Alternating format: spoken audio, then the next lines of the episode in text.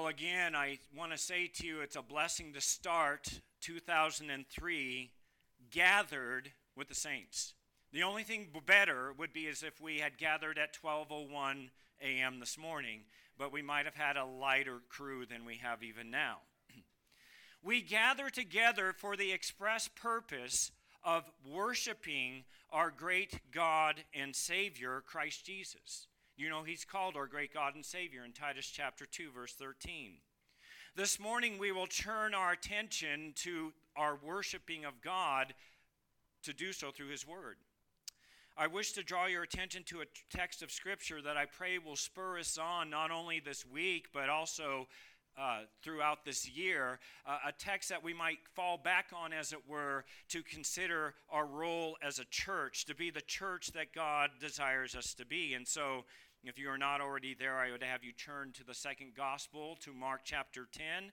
And as you turn there, let me remind you that we recently finished up a series in the letter to Jude and uh, considering then considered some of the aspects of the advent of Christ. Next week we will begin a new series in Second Peter. We're going to squeeze Second Peter in before we do our series on Rome, uh, Romans, but Second Peter, in a way, expounds and adds to some dimensions that Jude did not cover, and so it just seems an appropriate thing to accomplish. And then we will, by late spring, be in the book of Romans, and I suppose we'll be there for quite a while. So hang on to your hats. Now, please look at me with me at uh, Mark chapter 10, beginning in verse 35. I invite you to stand in respect of the Word of God Follow along as I read verses 35 through 45. James and John, the two sons of Zebedee, came up to Jesus saying, Teacher, we want you to do for us whatever we ask of you. And he said to them, What do you want me to do for you? They said to him, Grant that we may sit one on your right and one on your left in your glory. But Jesus said to them, You do not know what you are asking. Are you able to drink the cup that I drink, or to be baptized with the baptism with which I am baptized? Verse 39 They said to him, We are able. And Jesus said to them, The cup that I drink you shall drink, and you shall be baptized with the baptism with which I am baptized. But to sit on my right or on my left, this is not mine to give. But it is for those but it is for those for whom it has been prepared. Hearing this, the ten began to feel indignant with James and John, verse 42. Calling them to himself, Jesus said to them, You know that those who are recognized as rulers of the Gentiles lord it over them, and their great men exercise authority over them. But it is not this way among you. But whoever wishes to become great among you shall be your servant. And whoever wishes to be first among you shall be slave of all. For even the Son of Man did not come to be served, but to serve, and to give his life a ransom for many. May God add his blessing as we study his word today. You may be seated. It was June of 1972, about three years after the arrival of a new pastor, a man who had devoted himself to the intense study and proclamation of the Word of God, that a relatively small group, a relatively um, small and unknown church, began to be recognized both locally and nationally as it quickly grew to 900 members. Because of what was taking place in this church, Lowell Sander, a reporter for Moody, Moody Monthly at the time, came to witness what was taking place. One of the first things that Sander commented on while visiting this church was that the congregation, that it was a congregation where, quote, the people do the work, unquote. Upon interviewing then the 32 year old pastor, Sander was told, quote, As I see people, as the people see needs in a particular area, they come to us with suggestions as to what should be done, and I say to them, Go to it. unquote. The congregation became known as the Church of 900 Ministers. Sander wrote, 800 to 900 people are actively engaged in some form of weekday activity that strengthens and enlarges the ministry of the church, unquote. In commenting further about this particular church, Iain Murray explains, quote, numbers of conversions took place through local witness in such places as McDonald's, where members held a Bible study. Hunger for instruction led to a Logos study center at the church on Monday and Tuesday evenings, where other men were the speakers. And 500 attended the Wednesday prayer meeting in the new church auditorium, which had opened that same year. Unquote. A church of 900 ministers, a church of 900 servants of the Lord Jesus Christ and his gospel. And just what inspired these 900 servants to be so active, to be so fervent, to be so engaged in their personal pursuit of a ministry within their local body? It began largely because there was a pastor who had been devoted to having the congregation learn the truth, love the truth, and then live out that truth. This pastor was committed to having the people know the Word of God so that they could lovingly do the Word of God. The preacher of the, go- of the gospel said to the reporter, quote, to study and to teach is the beginning, middle, and the end of my responsibility, unquote. Sander went on to say that this pastor, quote, spends five to six hours a day, four or five days a week with his Bible and his books. Although his office door is always open to the parishioners, and he has no secretary near to hand uh, at hand to protect him, his people respect his need for uninterrupted study. Unquote. Why? Why did this congregation of servant ministers want this from and for their pastor? Because in the words of one of the elders of this church the desire was quote every christian would be like a battery that joins with other believers and corporately increases the church's output unquote in like manner charles spurgeon said something similar a hundred years earlier he said this Great things are done by the Holy Spirit when a whole church is aroused to sacred energy. Then there are hundreds of testimonies instead of one, and these strengthen each other. Unquote. If you have not already guessed it or figured it out, the pastor of this account is John MacArthur, and the congregation of 900 ministers, which has obviously grown since this particular time, is Grace Community Church of Sun Valley, California. And I share this brief history with you uh, of, of the early days of Grace Community because it reminds us of two important truths that are necessary if we would be all that we as a church are supposed to be as we seek to reach Northwest Arkansas. And the first truth is that we must be a people who know the Word of God. I know you said I got up on the first day of the year to hear you tell me that. Yes, we need to be reminded. We need to know the Word of God. And regardless of how little you know it or how well you know it, you need to know it more. The second truth, related to the first truth of we need to know the Word of God, is that we must be a people who both love and do the Word of God. It is not enough to know, you must be a, in the words of James, what? A doer of the Word. You can go ahead and put that one up there for me. Thank you. We need to be known, beloved, as a church who both love and do the Word of God. We need to be a church of 900 ministers, or we can start with the 50 or 60 that we have here and work our way up. To be such a church of 50 or 100 or 1,000 ministers is incumbent upon just one thing that I wish to address with you this morning, this first Sunday of a new year, the year 2023 of our Lord. Just one thing. The issue is that following Jesus means that you are a servant to his church.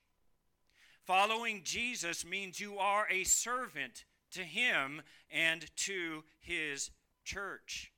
And this will lead to a question, and the question is this Will you be such a servant to Christ and his church in 2023? Are you intent on both learning and practicing the truths that you receive from the pulpit week after week? Will you allow what you learn in your personal Bible study and corporate Bible study to ooze beyond the walls of this church to reach a community that needs to know the truth of the gospel of Jesus Christ? That we might also demonstrate with our proclamation demonstrations, manifestations, live, be living illustrations of God's grace, of God's truth, of God's kindness. Beloved, such a life is in accordance with His great mercy. Such a life is in accordance with the benevolence that we have received from the God of heaven Himself, who came to us in the person of His Son, Jesus Christ. And Jesus Himself lived in the power of the Spirit of God. Beloved, in similar manner, if we have come to know Jesus as Lord and Savior, if you proclaim Him today, then you must know that the Father has sent you and sent us to live out the life of His Son, not in our own strength because we would fail, but in the power of the Spirit of God who indwells in us. This morning, then, as we begin a new year, I set to desire, I desire to set the tone for us for this coming year. If we are a people, we need to be a people driven to manifest the love of God, to manifest our love for His Word, and and live it out in such a way that people see that this church is a servant driven church. Now, there's all sorts of polity out there for churches, all sorts of ways to do government. And sometimes you'll hear a phrase that uh, there's an elder driven church. We don't want to be an elder driven church. We are an elder led church, but we're not an elder driven church. The work of ministry, as I will show you in a moment, is not done at just one level amongst a certain group of people. You have not selected out a group of people, elders and deacons, to do the work of ministry. That's unbiblical. The work of ministry, as we'll see in a moment, is called, is incumbent upon each and every member serving his or her part. The life of a church is found in its members at work in one another's lives. If we are not at work in one another's lives, we are not fulfilling our responsibility. We need to drive that. The elders lead that. The deacons will help support that, but it's all under the leadership of Christ himself. And so there's a question that I would have you answer individually. Specifically, I'd have you answer this question by asking yourself Am I a servant minister of my Lord Jesus Christ serving his church? Am I a servant minister of my Lord Jesus Christ serving his people? Do I serve Jesus as I ought to? Am I doing it the way he wants me to and not what what I want to do? Is am I doing it as a matter of convenience to me or am I doing it out of a sense of sacrifice to the Lord? Do I engage Jesus by engaging as he has directed the body of believers that he himself saved? He saved you and put you into his body, the body of Christ. Now, do we engage him uh, uh, excuse me, do we do we do this? Do we engage as we ought to? And to do this, I want to have us look at this text of scripture in Mark chapter 10, verses 42 through 45, where we find the disciples actually wrestling with this.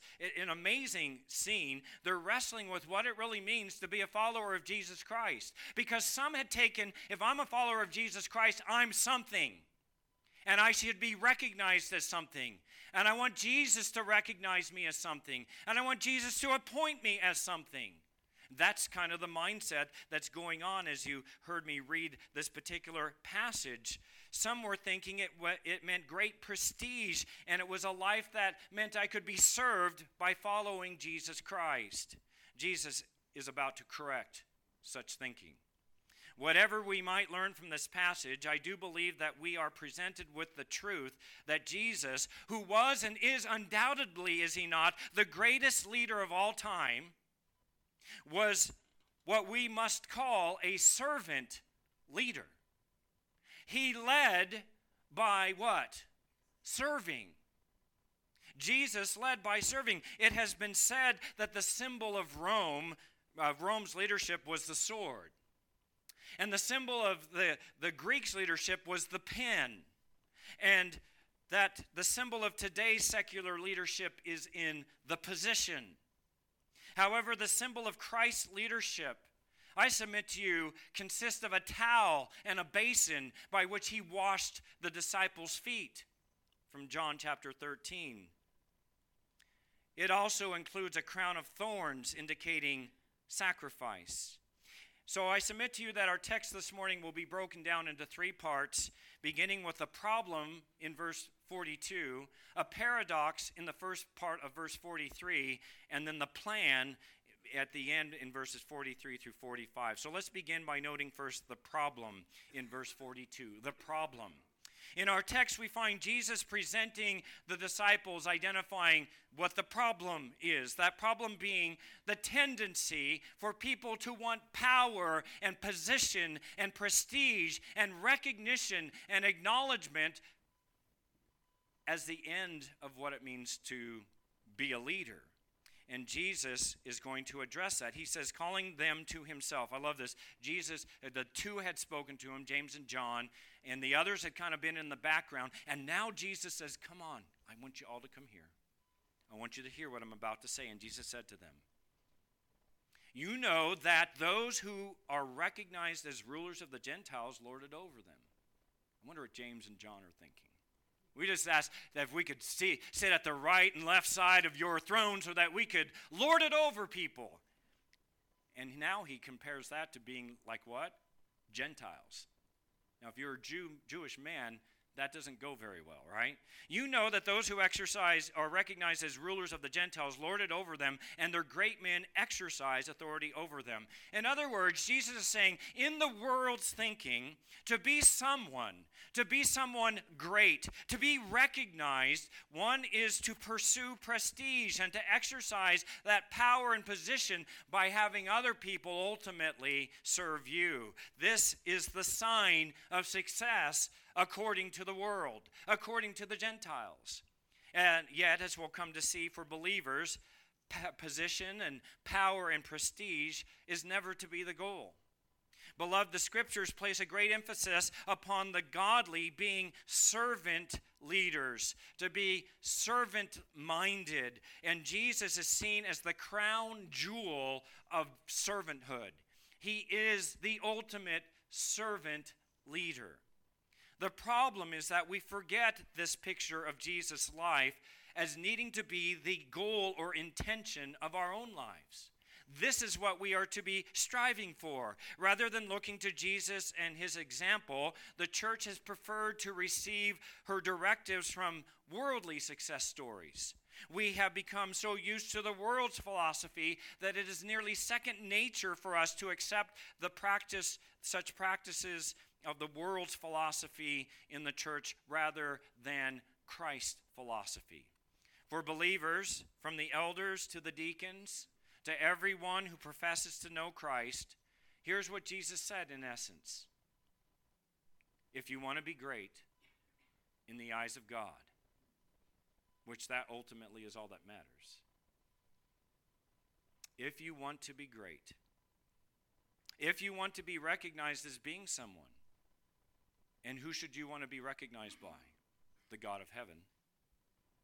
If you want to be recognized or uh, regarded as purposeful in the eternal purposes of God, then what did Jesus say is to be the goal?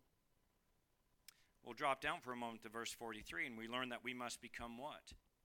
We must become a servant.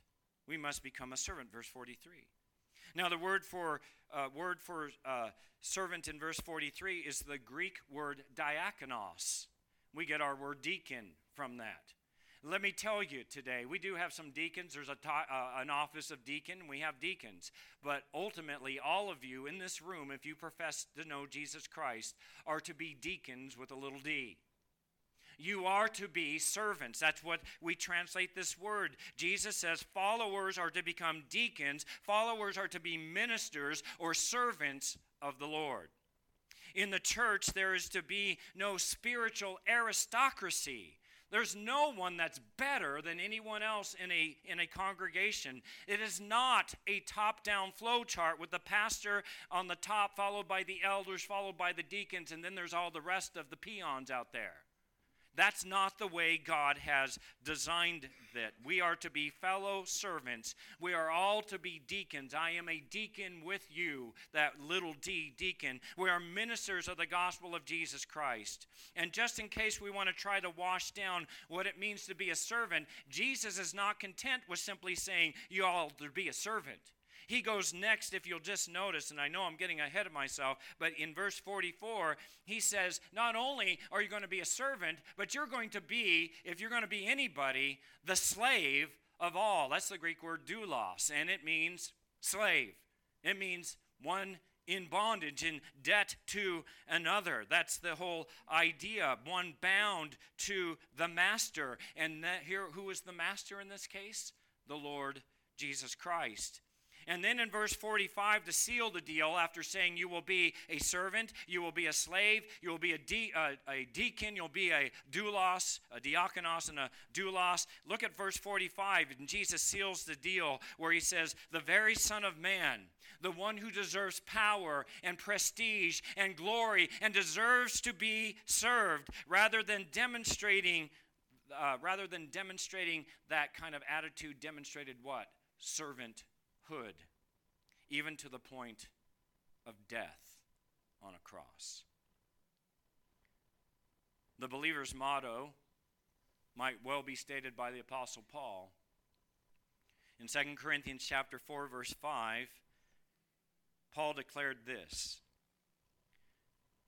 For we do not preach ourselves, but Christ Jesus is Lord and ourselves as your bond servants for Jesus' sake. If you want to start off a year correctly, you want to start off any day correctly, preach this verse to yourself. It's not about me, it's about Christ. I will proclaim him and not myself.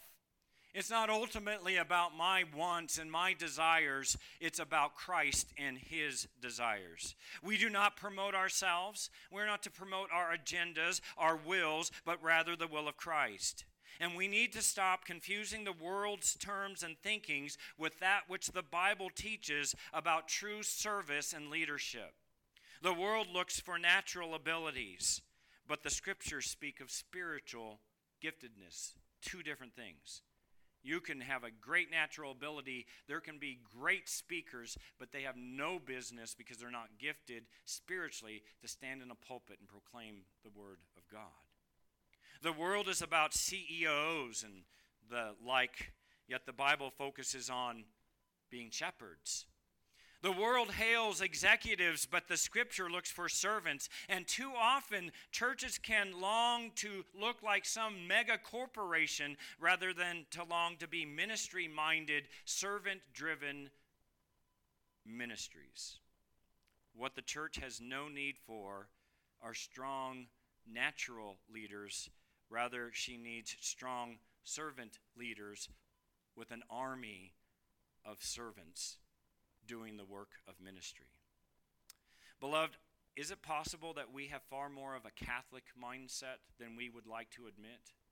By Catholic, I refer to the artificial and unbiblical divisions that we make between the pastorate and the people, between the leadership of the church and the responsibilities of the congregation to serve. May I remind you that each one of us is called to be a minister, regardless of whether that, uh, that is with a capital M minister or a little m minister. The church is pictured as a body. Uh, it is pictured as a body in Ephesians chapter 4, and it is a body from which every part, Paul says, from the very seemingly smallest and most insignificant to the very most prominent parts, all must do what? They all must work. There's no escape in the body of Christ. You can't say, I don't have anything, because if you say, I don't have anything, it means you don't have Christ. If you say, I don't have anything, it means that the Spirit of Christ is not within you, because the Spirit indwells His people and gifts them, no matter how seemingly small or insignificant, to aid for the common good of the body of Christ. Let me show you from Ephesians chapter 4, verses 15 and 16. Let you see this for yourselves. Paul writes, But speaking the truth in love, now uh, let me add a little bit of southern drawl in here. Y'all. Uh, it's not just we, it's like every individual. Y'all are to grow up in all aspects into Him. Every single one of you has a responsibility as a believer to grow up in every aspect, every conception of Him, Christ, who is the head, even Christ, from whom the whole body is being fitted and held together by what every joint supplies, according to the proper working of each individual part, causes the growth of the body for the building up of itself in love. Wow. If you are here this morning, you have a responsibility. You must be engaged. To not be engaged is sin because it's not being who God has called you to be in the body of Christ. What is the ambition of the church? It is to see that we are being fitted and held together by what each one of us brings to the table, as it were. As each individual part, it says, that would be each one of you who professes to know Jesus Christ strives to be working properly. And so, as we begin a new year, let me ask you this question Are you working properly? Are you working properly? One of my granddaughters received a little battery operated blow dryer for Christmas. She spent a lot of time with the ladies, putting them on these little chairs so she could actually reach their hair, and she would blow dry their hair, and she was having the greatest time. This had a little light in it, and the fan worked, and all of that. And then all of a sudden, that thing stopped working. Tragedy. I mean, of course, at the time she uh, that this happened, she came to me with the non functioning toy. I figured it was the battery that had simply run down, so I replaced the battery. And guess what? Didn't work. Now we have a dilemma. Of course, this devastated my granddaughter. She had many other working parts of her fantasy salon, but this was like the integral part. You can't do anything without a working blow dryer. So I took it apart and I moved some wires around and I got it working.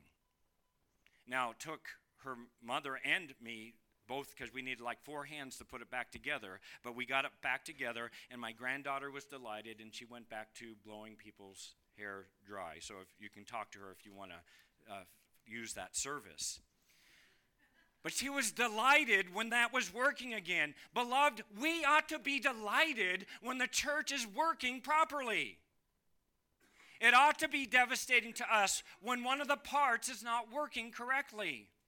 And it may be that it's the elders or uh, may, uh, some uh, uh a Bible study group that comes alongside and helps fix that. But we need to be delighted when everything's working, and when it's not, we need to do what we can to get it working properly. And so I ask you, are you working properly?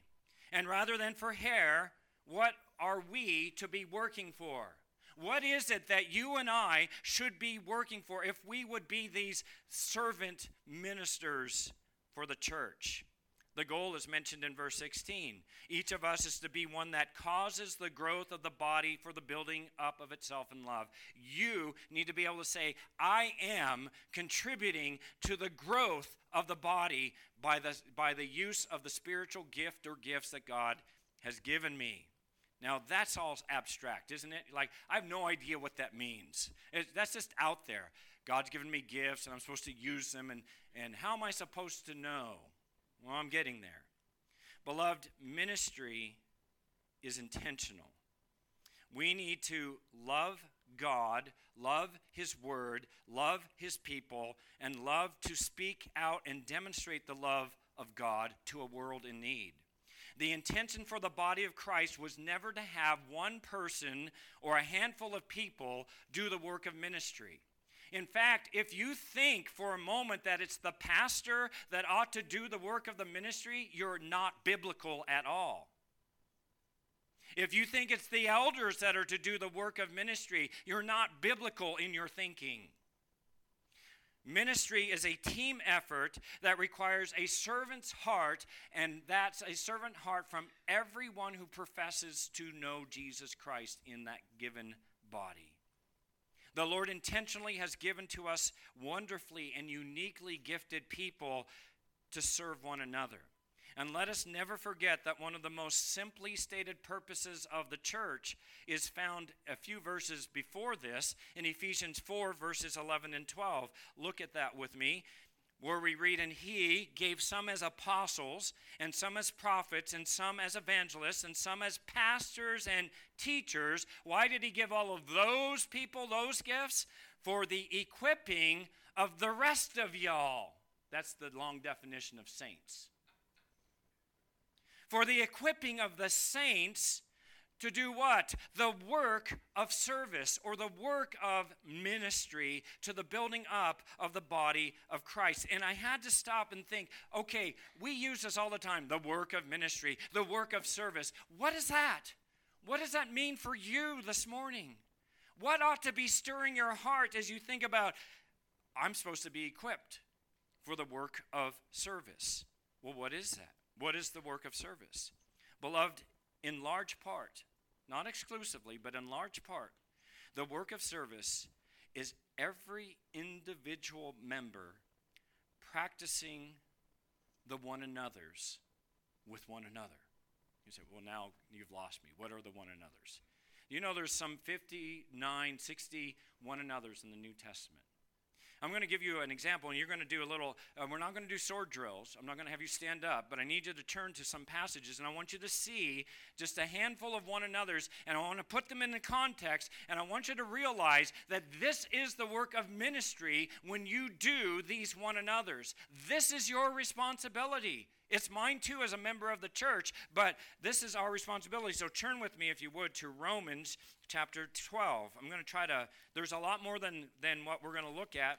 I'm trying to find the ones that are all bunched up together so we're not spending all of our time running to and fro in these verses. Romans chapter 12, and I want to point out a couple of verses for you. These are one another's. Now, Romans 12 is to the church, to the church at Rome. It's not to the to the pastors at Rome or the elders at Rome or to the deacons at Rome. It's to the church every individual. What does it say in Romans chapter 12, beginning in verse 10? We read this Be, y'all, be devoted to one another. There should be a devotion that you feel towards one another. That's the work of ministry. You should feel a delight and a commitment to one another. He goes on, be devoted to one another in brotherly love, give preference, show deference to one another in honor. How do I know if I'm engaged in the work of ministry? Well, for one thing, are you devoted to the body? Do you love the body of Christ? If you don't have that, that's where you need to pray and start. God, give me a love for these people with whom I worship you. And then you're to show deference because sometimes there's going to be things that you would do differently, that you might like to experience differently, but you would show deference to one another. You give honor to other people in their particular desires. Let's, let's uh, go to verse 16. Uh, he says in verse 16, Be of the same mind towards one another. Do not be haughty in mind, but associate with the lowly. Be of the same mind. Seek to be on the same page. Don't try to, to uh, uh, you know, say, I'm just going to uh, run off and do my own thing. Let, turn over to uh, th- chapter 13. Chapter 13 and verse 8. There's probably better examples than this one. I'm trying to keep us tight in, in a few uh, books here. Verse 8 Owe nothing to anyone except to what? Love one another. So there's that again. Turn over to chapter 15 and verse 7, just very quickly chapter 15 and verse 7. Therefore, accept one another just as Christ also accepted us to the glory of God. You're, you're not to shun anybody, you are to accept and receive one another. And then down in verse 14, notice what it says there. It says, And concerning you, my brethren, I myself am convinced that you yourselves are full of goodness, filled with all knowledge, and able also to, what does it say? admonish. You all are able to admonish. You are able to teach and instruct one another, not in the sense of being a preacher teacher, but you can give biblical advice as you're reading from the Word of God. You should be doing that with one another. Turn over to Galatians chapter 5. Told you we're going to do some jumping here. Nobody jump up though and say I got it. Galatians 5:13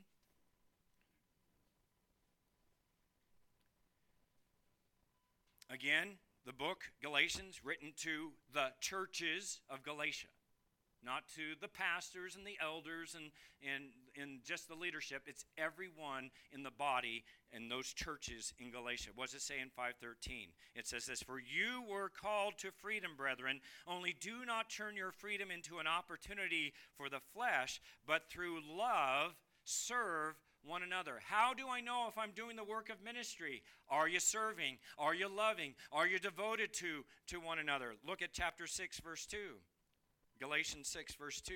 It says, What? Bear one another's burdens and thereby fulfill the law of Christ. Have you come alongside someone and actually help them bear a burden that they could not on their own? I praise God that as I say this, I can look across this room and say, I have seen examples of this. And where I see this, I say to you, What? Can I borrow from 2022? Excel still more. But if you're not experiencing this, this is where you begin. Let me, try, I got a few more. I'm telling you, there's a lot that we could cover. Ephesians chapter 4, if you would look at that with me. Ephesians 4, a couple of pages over, I believe, for most of you. Notice what it says in verse 2 with all humility and gentleness, with patience, showing, oh, here's a good one, tolerance for one another in love. When you are not tolerant with another brother or sister in Christ, you have failed in this work of ministry. You are receiving the word from, of God from the pulpit and from our Bible studies so that you can do these things, that you can show tolerance, that you can, uh, if I can kind of use uh, this crude vernacular for it, that you can uh, put up with someone else, that you can tolerate them. And then uh, look also in chapter 4, verse 32, at the end of the chapter. How about this one? Be kind to one another. Be kind to one another, tender hearted, and also be forgiving each other, just as God in Christ also has forgiven you. There is to be forgiveness that is experienced within the body. Now, that implies something. It means that we're going to mess up sometimes. We're going to sin against one another. Whenever you get a couple of sinners in a room together, what are you going to do? You're going to sin against one another. But do we actually, what's the work of ministry? I need to be a practicer of forgiving, which also means I need to be a practicer of saying, hey, I'm sorry, I messed up. Would you forgive me? Right? That's the work of ministry. Okay, I'm, I'm, uh, I don't know. I have so many. I got to go. First Peter. Go. Let's go to First Peter. I've got some in Hebrews, and uh, this was all uh, stuff that I wanted to share. Uh, this this morning. It was was on my heart. Uh, First Peter chapter three. Uh, I'll, I'll end with this here. 1 Peter 3 8. Notice what it says there.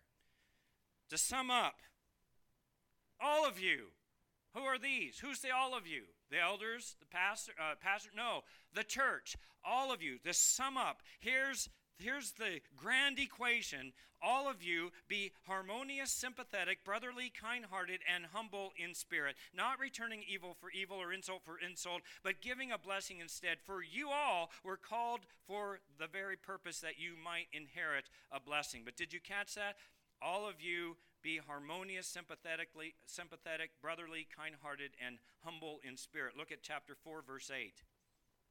I love this one. Verse 8 Above all, keep fervent in your love for one another. There's another one another. That is your ministry. Your what is my ministry? I have to have a fervent love for it's not just that I love those who with whom I'm worshiping. I have a fervent love for them. How many of you need to work on that? You see, this is the work of ministry. Above all, keep fervent in your love for one another. Why? Because love covers a multitude of sins. Then here's this one be hospitable to one another without complaint. Have you had people in your home? Do you go out and, and treat somebody for lunch or for coffee? be hospitable. This is not the function merely of a few in the church. What I'm reading is that this is what Jesus has said. If you want to be great, if you want to be one who's recognized by God and received by God, then be the servant of all, the slave of all. And this is what it will look like. Uh, it says in verse 10, and keep going, uh, chapter 4, verse 10. Uh, as each one has received a special gift, employ it in serving who? One another. Are you using a spiritual gift that God has given you to serve this body? If you're not, you're falling short. And Jesus said, Your goal is to be the servant and slave of all. And uh, chapter 5, verse 5, since we're in 1 Peter, I'll give you this one. You younger men, likewise be subject to your elders, and all of you, y'all, clothe yourselves with humility towards one another. Regard someone else as, as as important or more important than yourself.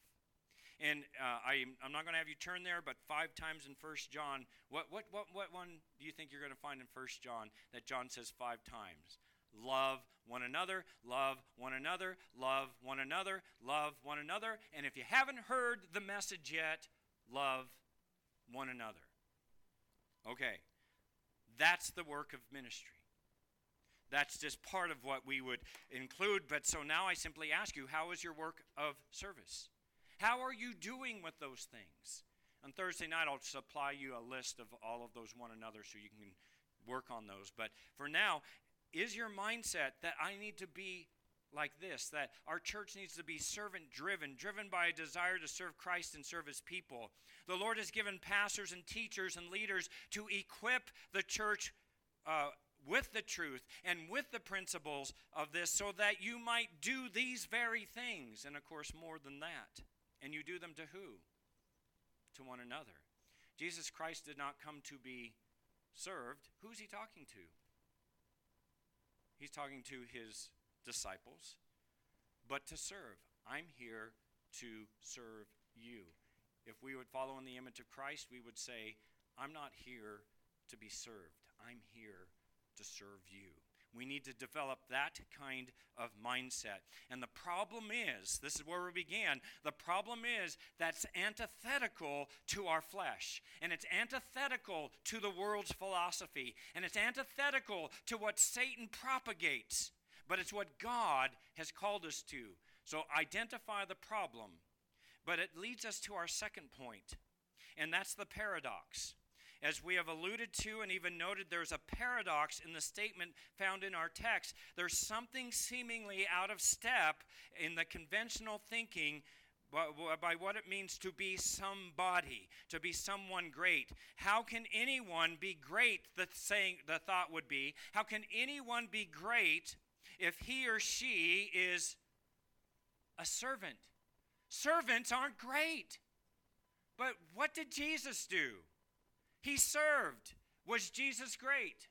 Yeah, so here's this paradox. And so, in beginning in verse 43, Jesus says, But it is not this way among you. This is not what my church will look like. But whoever wishes to become great among you shall be your servant. According to the words of Jesus, to be somebody and someone begins first by being a follower, a follower of Jesus. To be a servant minister is not a title, it is a way of life. It is the way we simply should live out our Christianity. If we could reword the statement of Jesus in Mark 10, verses 43 and 44, we would say that the way up is by the way down in God's economy.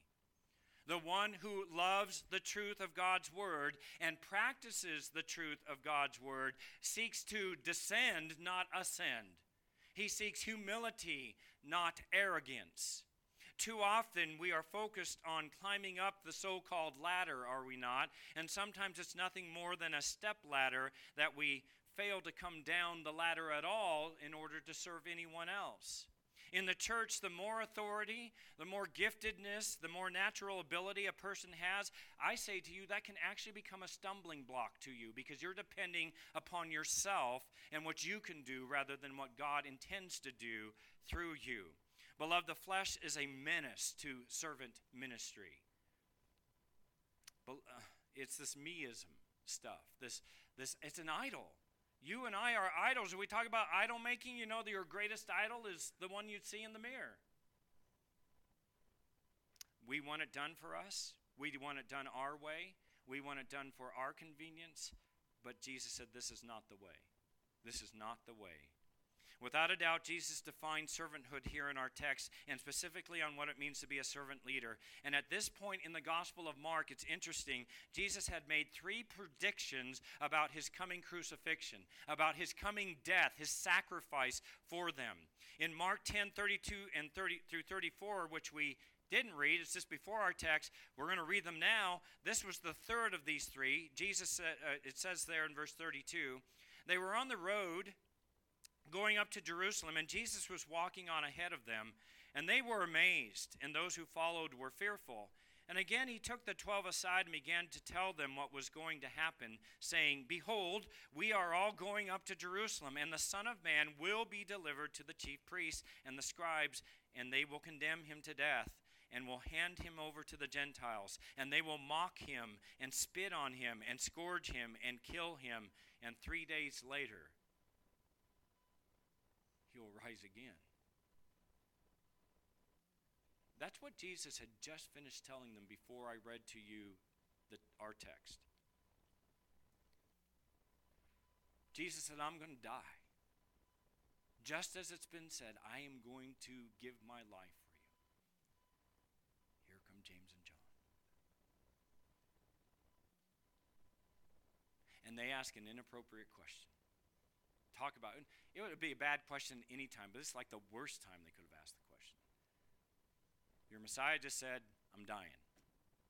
Are you going to make us great? But that question's still being asked today. As they looked at Jesus, their messianic expectation was of a stunning sovereign who would come and overturn Israel's enemies. They did not see a suffering servant that came to die in their place. And it is not as if their thinking is completely wrong, at least in the sense that Messiah is predicted to come one day and overturn the nations. But what was the issue here is that they had a personal ambition to reign and to rule, and they thought they could just ask Messiah to do it, and they were misinformed. Their problem was with their own desires. They revealed that they were self centered and that they were self focused when they should have been others centered. And isn't that what Jesus has ripped right out of them? You're all focused on what you want. Let me tell you, you should be focused on what others need. They define greatness in power and position and in being served. And Jesus comes and corrects their concept of greatness by saying again, the way to the top is through the bottom. The way of greatness is found in humble service not in being served. This is to be the way of the followers of Christ. Simple. So if you are not humbly serving others, then you are not following Christ as you ought. That's the only conclusion. Who is the great one? Who is the one being admired for his preaching, or the one uh, uh, uh, who is the great one? The one who's admired for his preaching, or is the one who's fixing the toilet quietly, quietly in the back? Who is the great one? The one who rushes through the food line to load up his or her plate, or the one that helps others get their food? Yeah, I know we're having pot providence. I just ruined it for you. Who is the great one? The one adept at keeping his or her schedule, or the one who takes time out of his or her schedule in order to help someone else, to clean the church, to take a meal to a shut in, or to participate in some other ministry of the church? I hope you know what the answer is all of that. This is the example Christ gave us. He spent his life in ministry for the goal of serving others, with the cross, the cross being the very pinnacle, the very ultimate of his service and sacrifice. The Apostle Paul seemingly alludes to this, these very words in Mark 10 in his farewell address to the Ephesian elders in Acts 20, verse 35. The Apostle Paul says to these church leaders, In everything I showed you that by working hard in this manner, you must help the weak and remember the words of the Lord Jesus that he himself said, It is more blessed to give than to receive. It's more blessed to serve than to be served. God's expectation for His church, for us as His children, for the leaders, for everyone who in the congregation at large is selfless servanthood. When Jesus calls his followers to be both a diakonos, a deacon, and a doulos, a slave, that is, servant ministers and slaves, notice that there are no qualifiers given. There, there, there are no exceptions by which you can say, well, that doesn't count for me. I don't have to do that. Jesus did not say that we are to be selfless servants only when it is convenient or if it fits our schedule or as long as it doesn't interfere with my schoolwork or my uh, or my job or my recreation he does not say we are exempt if such service does not seem to fit our own personality or if the people we are working with, how about this one? They're difficult, Lord.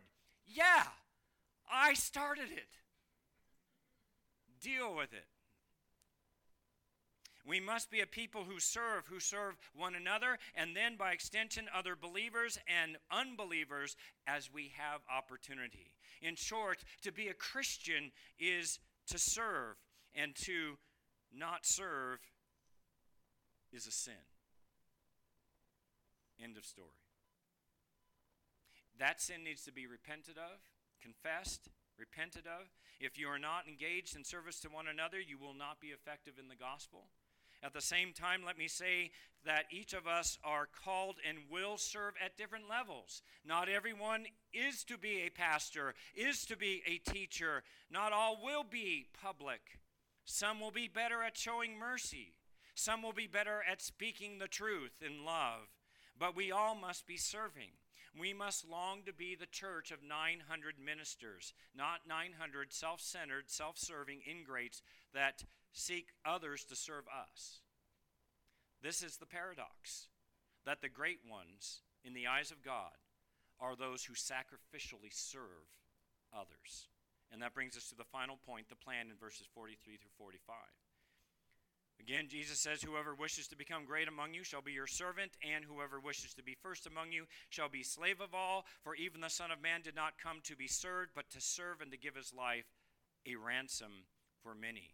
So, how do we do this? What's the plan, Jesus? Where do we go from here? How do we get there? How do we pursue being servant driven as opposed to self driven? Jesus makes it simple start serving one another. Think today, how might I serve someone else in this body? Be servant driven, serve others. Start doing this, the, the, these things for one another that point people to the person and work of Christ. Regard yourself as a servant and slave, realizing that whatever you do unto the least of the brethren, Jesus said, you actually do unto to me. Let me offer you what this might look like, some suggestions and observations. Some are just reiterations of what we've learned, some will be new. Notice the plan is outlined by Jesus, all begins with having the right desire. Do you have the right desire? Notice the right desire. Jesus says, Whoever wishes to become great. He doesn't condemn the idea of wanting to be great. He's just trying to focus on what does that mean? What kind of greatness should you be pursuing?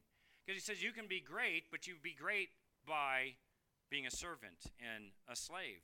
So, greatness, as the way God intended, says, I will be a servant. Do you desire to be a servant? What do you desire from God in 2023? Do you long to hear Him say, Well done, my good and faithful slave? Enter into the joy of your master. And notice that the first the, the one who's first in God's eyes require that uh, you do not long to be first, you actually long to be the slave of all. Firstness comes by being the slave of all.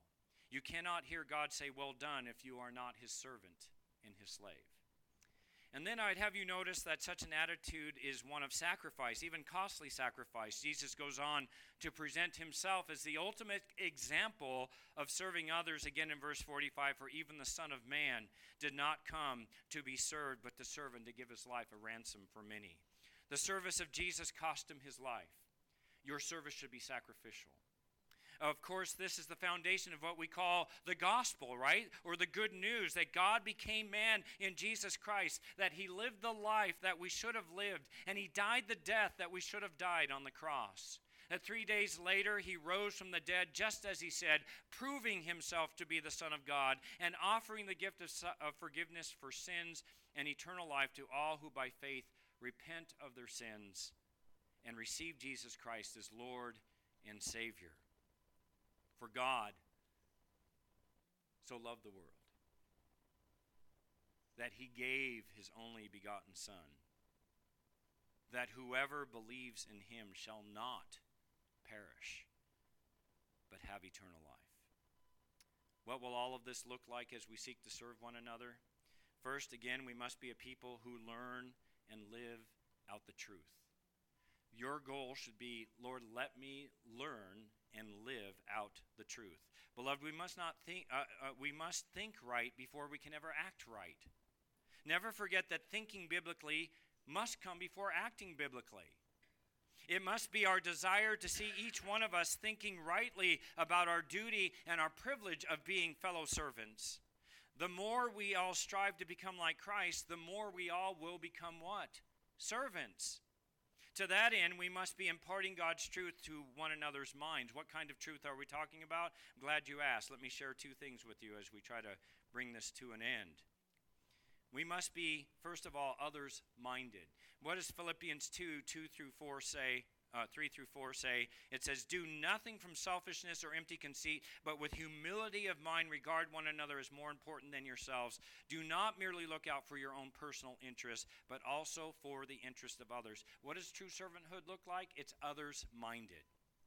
You're thinking about others. And how do we become others minded? It means humility because I'm not going to think about myself first. I'm going to see what I can do for others. I heard someone say that humility is the oil that makes the intersecting gears of human personality turn without grinding.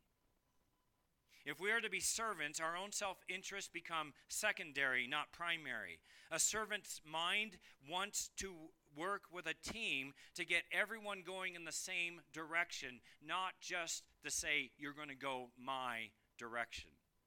And that direction is always others oriented. We must be unified on being others oriented. It is the application, I believe, of what we heard John the Baptist say when he said, I must decrease and he must increase.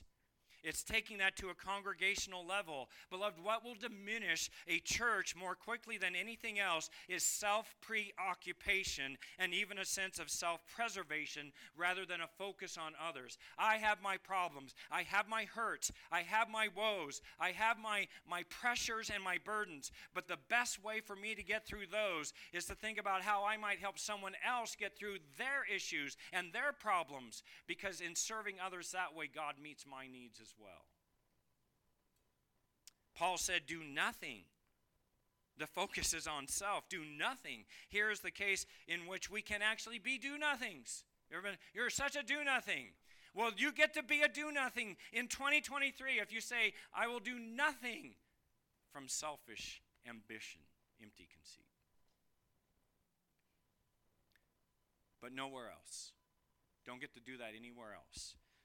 Nothing we think or do is to be free, is to be from the motive or desire of self centeredness. How much of church and ministry and even service to others, both within and without the church, can reek of self centeredness and self focus? Nothing is to be thought or done of in this manner. Second, we are to not only to be selfless, we are to not crave our own honor or glory, what Paul calls empty conceit in here. The servant driven church means that the people are passionate about giving to one another. Even if it diminishes themselves. That's the humility of mind. to have that mentality of a slave regarding, uh, meaning to regard yourself, regard others as there to serve. But it puts me down, it makes me lower. That's what raises you up in the eyes of God. We should be racing for that. And finally, we read that each and every one of us is to be uh, is to regard others more important than ourselves. So, if you like math, here you go. Calculate your service and your motive to and your motive to service. And if we understand our depravity, if we see ourselves as pitiful rather than a somebody, then overinflated thinking always becomes deflated. However, to be servants like this is not simply about putting ourselves down in humility. The idea of humility is not putting yourself down. If you leave here with that mentality, that's not what I'm preaching. Do not put yourself down. That's not humility. Let me tell you what humility is, beloved. It is putting others up, it is lifting others up. That's humility. I'm not wanting you to put yourself down. You lift others up. Who are you lifting up? Who are you coming alongside and lifting up in the things of the Lord? This is what we see in verse 4 when Paul says we are to look out for the interest of others, meaning we fix our attention, our focus on the needs of those around us. Beloved, a servant driven church is made up of a people who purpose to see beyond themselves and become preoccupied in and with the needs and interests of others. We are called to be others minded.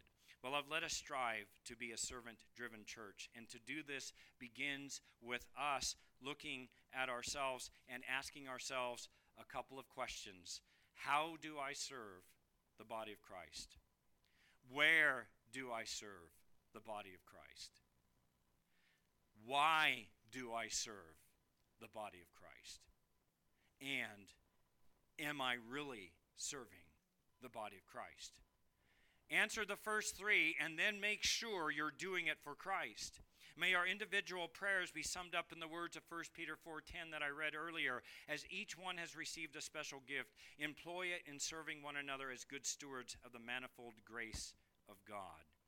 Lord, help us be a servant-driven church to your glory and praise. This is God's plan.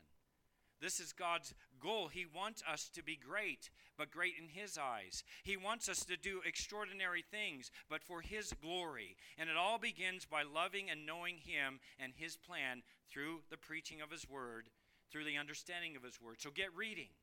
Get reading. You were, were told about Bible reading plans, and uh, it's not right to put this right here in this moment, but there is a Bible reading plan on the website. You can go and get it. I just want to remind you of that before I forget. So you can start today. But get reading. And then as you read, say, God, help me do this. Right here amongst those with you've whom you've given me to worship with. I pray that we would be so equipped to do the work of ministry. I desire for each of you to be great according to God's standard of greatness. And as Jesus ended this statement, he said, For even the Son of Man did not come to be served, but to serve and to give his life a ransom for many. We get to begin 2023 by remembering what our Lord Jesus Christ has done for us. And I want you to remember what he has said in this particular passage that we are to be servants and slaves of all, even as he demonstrated himself to be that for us in giving himself as our ransom so that we might be brought reconciled to God. Let me close in a word of prayer. Father God, we thank you for the time in your word this morning. We thank you for the challenge of this text. We thank you that you've called us to be so much more than we can even imagine, so much more than what the world can even conceive. That you've called us to be great. You've called us to do extraordinary. But we need to do it your way. We need to do it by your power. We need to do it in ways that manifest and demonstrate uh, that reality to one another. So I pray, Lord, that you help us to do these things. Father, help us to truly examine how we are serving your church, how we are demonstrating that we are following the example of Christ. And Father, we come now to the table and we thank you for the privilege of remembering our Lord Jesus, remembering the sacrifice that was given by which we have now forgiveness of sin, remembering that He bore in His body uh, our sin so that we might be reconciled to God. And now, Father, we ask that we would continue in this mindset of worship, and we worship the Lord Jesus Christ, the sacrifice that he made. As we partake of the elements, I pray, Father God, that you would enable us to do so in a worthy manner, that we would rightly reflect and consider who it is that who Jesus truly is and what it is he truly accomplished for us. That we would not uh, uh, that we would not forget to consider uh, our sin and to recognize that we are to confess our sin and to uh, understand the promise that you will forgive us our sin and cleanse us from all unrighteousness. We desire, Father God, to remember the Lord Jesus this day and throughout this year, to remember his example so that we might live according to that example. And so we thank you for the privilege of this time around your table. May it be again to your glory, we ask in Jesus' name.